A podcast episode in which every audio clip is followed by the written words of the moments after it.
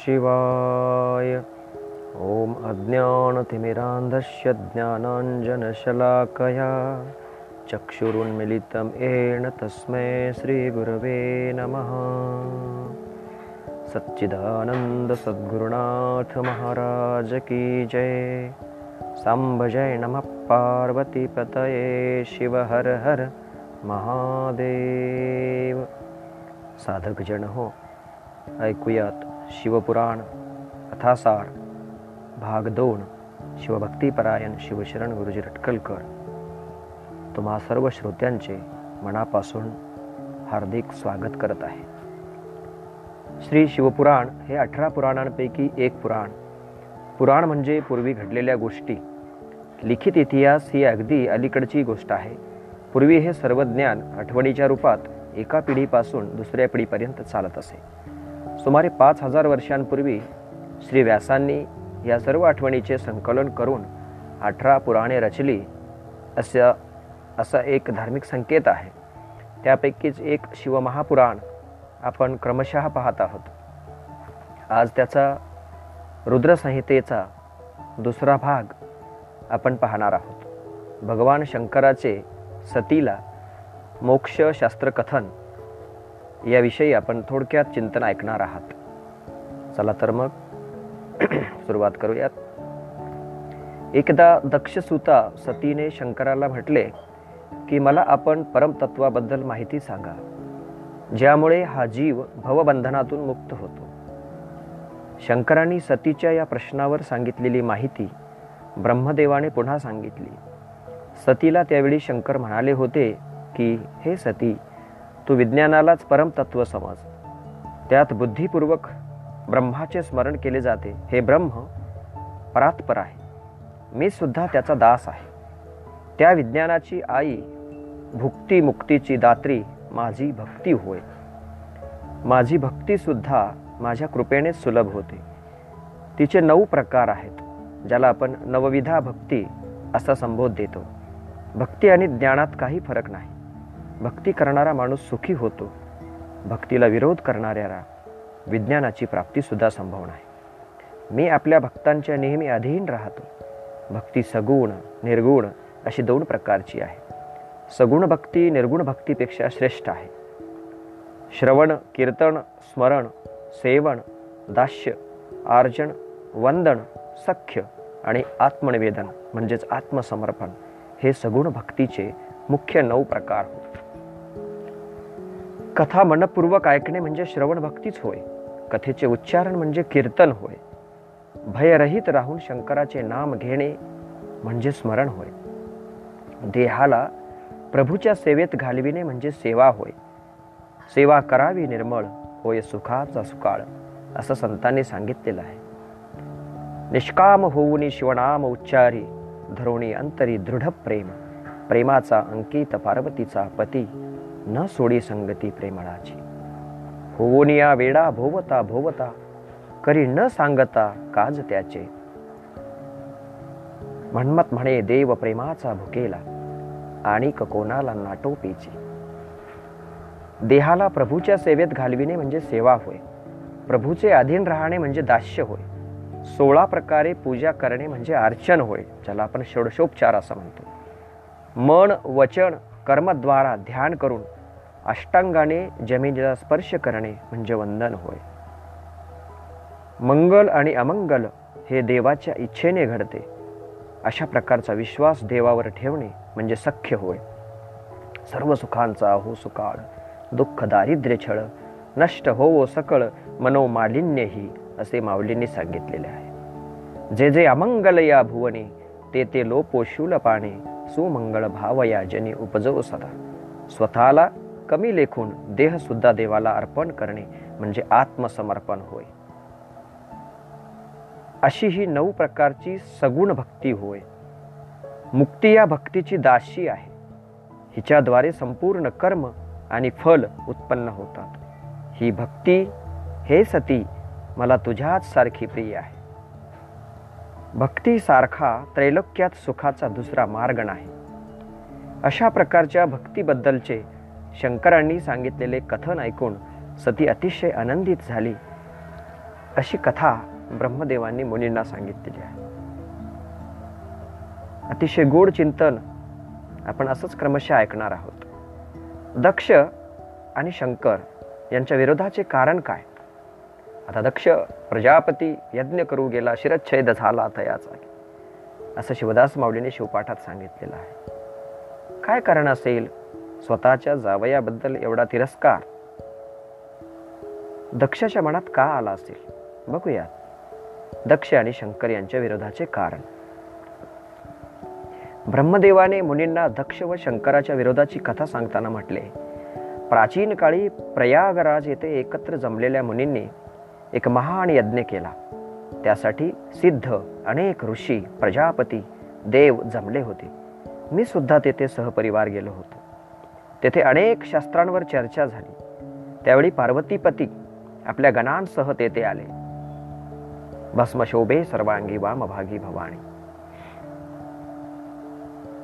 आणि भूते वेताळ नाचती हर्षयुक्त उमापती, अशा पद्धतीने सर्व गणांसह भगवान शंकर त्या ठिकाणी प्रगट झाले. सर्वांनी त्यांना नमस्कार केला. ब्रह्मदेव म्हणतात, मी सुद्धा त्यांना नमस्कार केला. त्यावेळी प्रजापतींचे सुद्धा प्रमुख पती दक्ष तेथे आनंदाने आले होते. ब्रह्मांडाचे अधिपती असल्याने त्यांनी अभिमानाने केवळ मलाच प्रणाम केला. माझ्या आज्ञेने ते खाली बसले. त्यामुळे सर्व देवतांनी आणि मुनींनी दक्षाची स्तुती करून त्याला प्रणाम केला. परंतु शंकराने मात्र त्याला प्रणाम केला नाही. हे पाहून माझा पुत्र दक्ष रागावला. रागाने तो शंकराला म्हणाला, हे देव, दानव, ब्राह्मण, मुनी या सर्वांनी मला प्रणाम केला, परंतु प्रेत पिशाच्यांनी घेरलेला हा दुर्जन असाच कसा बसून राहिला? सर्वांनो ऐका, हा पाखंडी स्मशानशिवी दुर्जन वध करण्याला योग्य आहे. मी त्याला यज्ञस्थानातून बाहेर जायला सांगतो. आजपासून याला कोणी यज्ञात भाग देणार नाही. दक्षाचे हे बोलणे ऐकून भृगु इत्यादी मुनींनी रुद्राची निंदा सुरू केली. परंतु नंदीचे नेत्र लाल झाले. तो म्हणाला, तू या सरळ हृदयाच्या शंकराची निंदा केली आहेस. जगाचा पालन करता व विनाश करता अशा ह्या रुद्राला तू का शाप दिलास?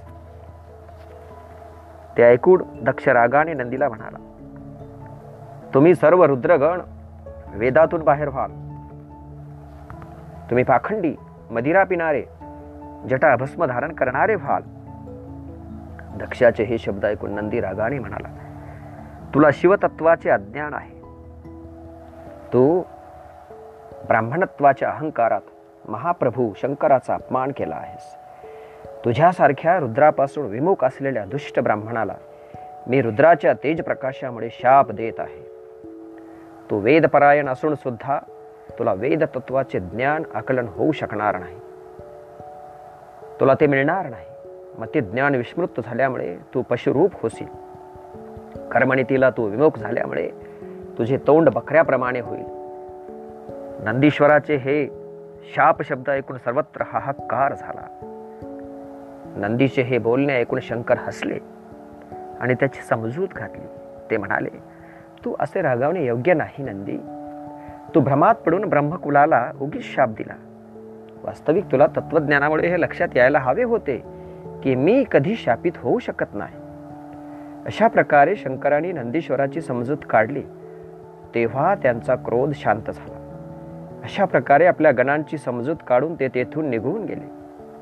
दक्ष सुद्धा शंकराच्या विषयी शत्रुत्वाची भावना मनात ठेवून ब्राह्मणांसह तेथून आपल्या स्थानी गेला. दक्षाच्या यज्ञात शंकराचा भाग नसलेला पाहून महर्षी दधींचीचा ह्या यज्ञाला विरोध कसा झाला हा कथाभाग सांगताना ब्रह्मदेव नारदांना म्हणाले, हे नारदा, त्यावेळी दक्षाने एक महायज्ञ सुरू केला. दीक्षा घेऊन सर्वांना आमंत्रित केले. अगस्त, कश्यप, अत्री, वामदेव, भृगु, दधींची, व्यास, भारद्वाज, गौतम, पैल, पराशर, गर्ग, भार्गव, ककुपर्मित, सुमंत, त्रिक, कंक आणि वैशंपायन तसेच आणखीही इतर मुनी आनंदाने त्या यज्ञात सहभागी होण्यासाठी आले. ते सर्वजण स्त्री पुत्रांसहित दक्षाच्या यज्ञाला उपस्थित झाले. अशा प्रकारे सर्व देवता, लोकपाल तेथे आले. मलाही निमंत्रण आल्यामुळे मी सुद्धा सहपरिवार तेथे गेलो. भगवान विष्णूही तेथे सहपरिवार आले. हा कथाभाग ब्रह्मदेव नारदांना सांगत आहेत. विश्वकर्म्याने तयार केलेले अत्यंत चांगले भवन त्या सर्वांना राहण्यासाठी तयार करण्यात आले होते. हा महायज्ञ कणखल तीर्थक्षेत्री प्रारंभ होताच भृगु इत्यादी तपस्वी त्या यज्ञाचे ऋत्विक झाले. मर्तगणांसह विष्णू ह्या यज्ञाचे अधिष्ठाता झाले. चर्याविधीचा अज्ञाता मी म्हणजे ब्रह्मा झालो. सर्व दिक्पाल यज्ञाचे द्वारपाल रूपात रक्षक झाले. 88,000 मुनी यज्ञाची आहुती देत होते. 64,000 मुनी त्याचे उद्गाता होते. नारद, गंधर्व, विद्याधर, सिद्धांचा समूह, आदित्यगण, यक्षगण, सर्व प्रकारचे नाग व चराचर इत्यादीने यज्ञात भाग घेतला. स्वरित वाचनाच्या नंतर दक्षाने भार्यसह यज्ञात भाग घ्यायला प्रारंभ केला. त्याने यज्ञात शंकराला निमंत्रित केले नव्हते. आपली कन्या सती आणि त्याची अत्यंत आवडती होती, परंतु कपालिकाची ती पत्नी आहे या विचाराने त्याने तिला बोलावले नव्हते. दक्ष यज्ञ महोत्सवाला आरंभ झाला. सर्व अध्वर्यू आपापली कामे करू लागली. दधींचीने शंकराला समारंभस्थानी न पाहिल्यामुळे दक्षाला त्याविषयी विचारले.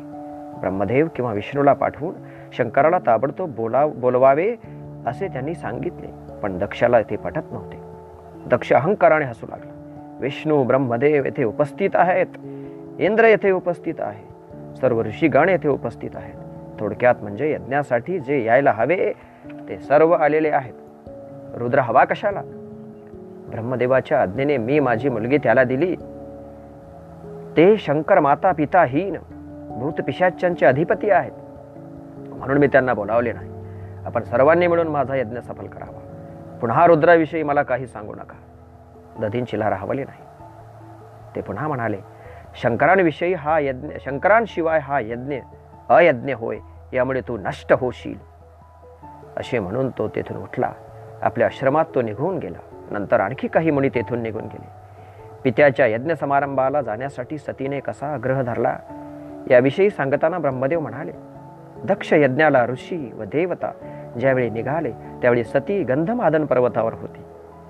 आपल्या सख्यांबरोबर ती क्रीडा करीत होती. रोहिणीला दक्ष यज्ञाला जाताना पाहून तिने त्याविषयी विचारले. सतीने आपली प्रिय सखी विजया हिला विचारले, चंद्र कुठे निघाला आहे हे तो रोहिणीला जाऊन विचार. विजया त्याप्रमाणे चंद्राकडे गेली. तिने चंद्राला त्याविषयी विचारले. त्यावेळी चंद्राने तिला दक्ष यज्ञ महोत्सवाची वार्ता सांगून आपण तिकडे जात असल्याचे सांगितले. विजयाने ती वार्ता सतीला सांगताच तिला आश्चर्य वाटले. आपल्याला पित्याने उत्सव प्रसंगी का बरे बोलाविले नाही? कदाचित ते विसरले असावेत. ह्याविषयी शंकरांना विचारावे का? अखेरीस विजयाला तेथेच सोडून ती शंकरांना आपल्या मनातील शंका विचारण्यासाठी निघाली. त्यावेळी ती शंकरांजवळ पोहोचली. त्यावेळी शंकराभोवती महागणांची सभा जमली होती. सतीला अचानक आलेली पाहून शंकरांनी तिला येण्याचे कारण विचारले, म्हणून सतीने आपल्या मनातील शंका त्यांना विचारली. आपल्याला माझ्या पित्याचा यज्ञ का नाही चांगला वाटला? आपण का नाही तेथे गेलात? सुरदांना भेटावे हा परमधर्म आहे. आपण सुद्धा प्रीतीची वृद्धी करणाऱ्या या नीतीचे पालन करावे. आपण माझ्याबरोबर चलावे. आणि भक्तजनांनो, बघूया क्रमशः येणाऱ्या 3ऱ्या भागात पुढे काय घडतं. खरंच सती दक्षराजाच्या यज्ञाला जाते का? तिथे गेल्यानंतर तिच्याविषयी काय विपरीत घडतं? आणि पुढील कथाभाग आपण क्रमशः 3ऱ्या भागात ऐकूयात. धन्यवाद. ओम नमः शिवाय.